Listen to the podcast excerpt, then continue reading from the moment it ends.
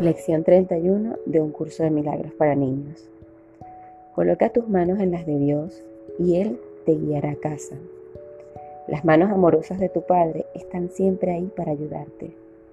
En tu corazón escucharás su voz, guiándote y mostrándote el camino. Y a medida que escuches, sentirás sus manos cogiendo las tuyas y guiándote a un lugar seguro. El hogar de Dios es tu hogar. El hogar de Dios es el cielo y tú nunca lo has abandonado.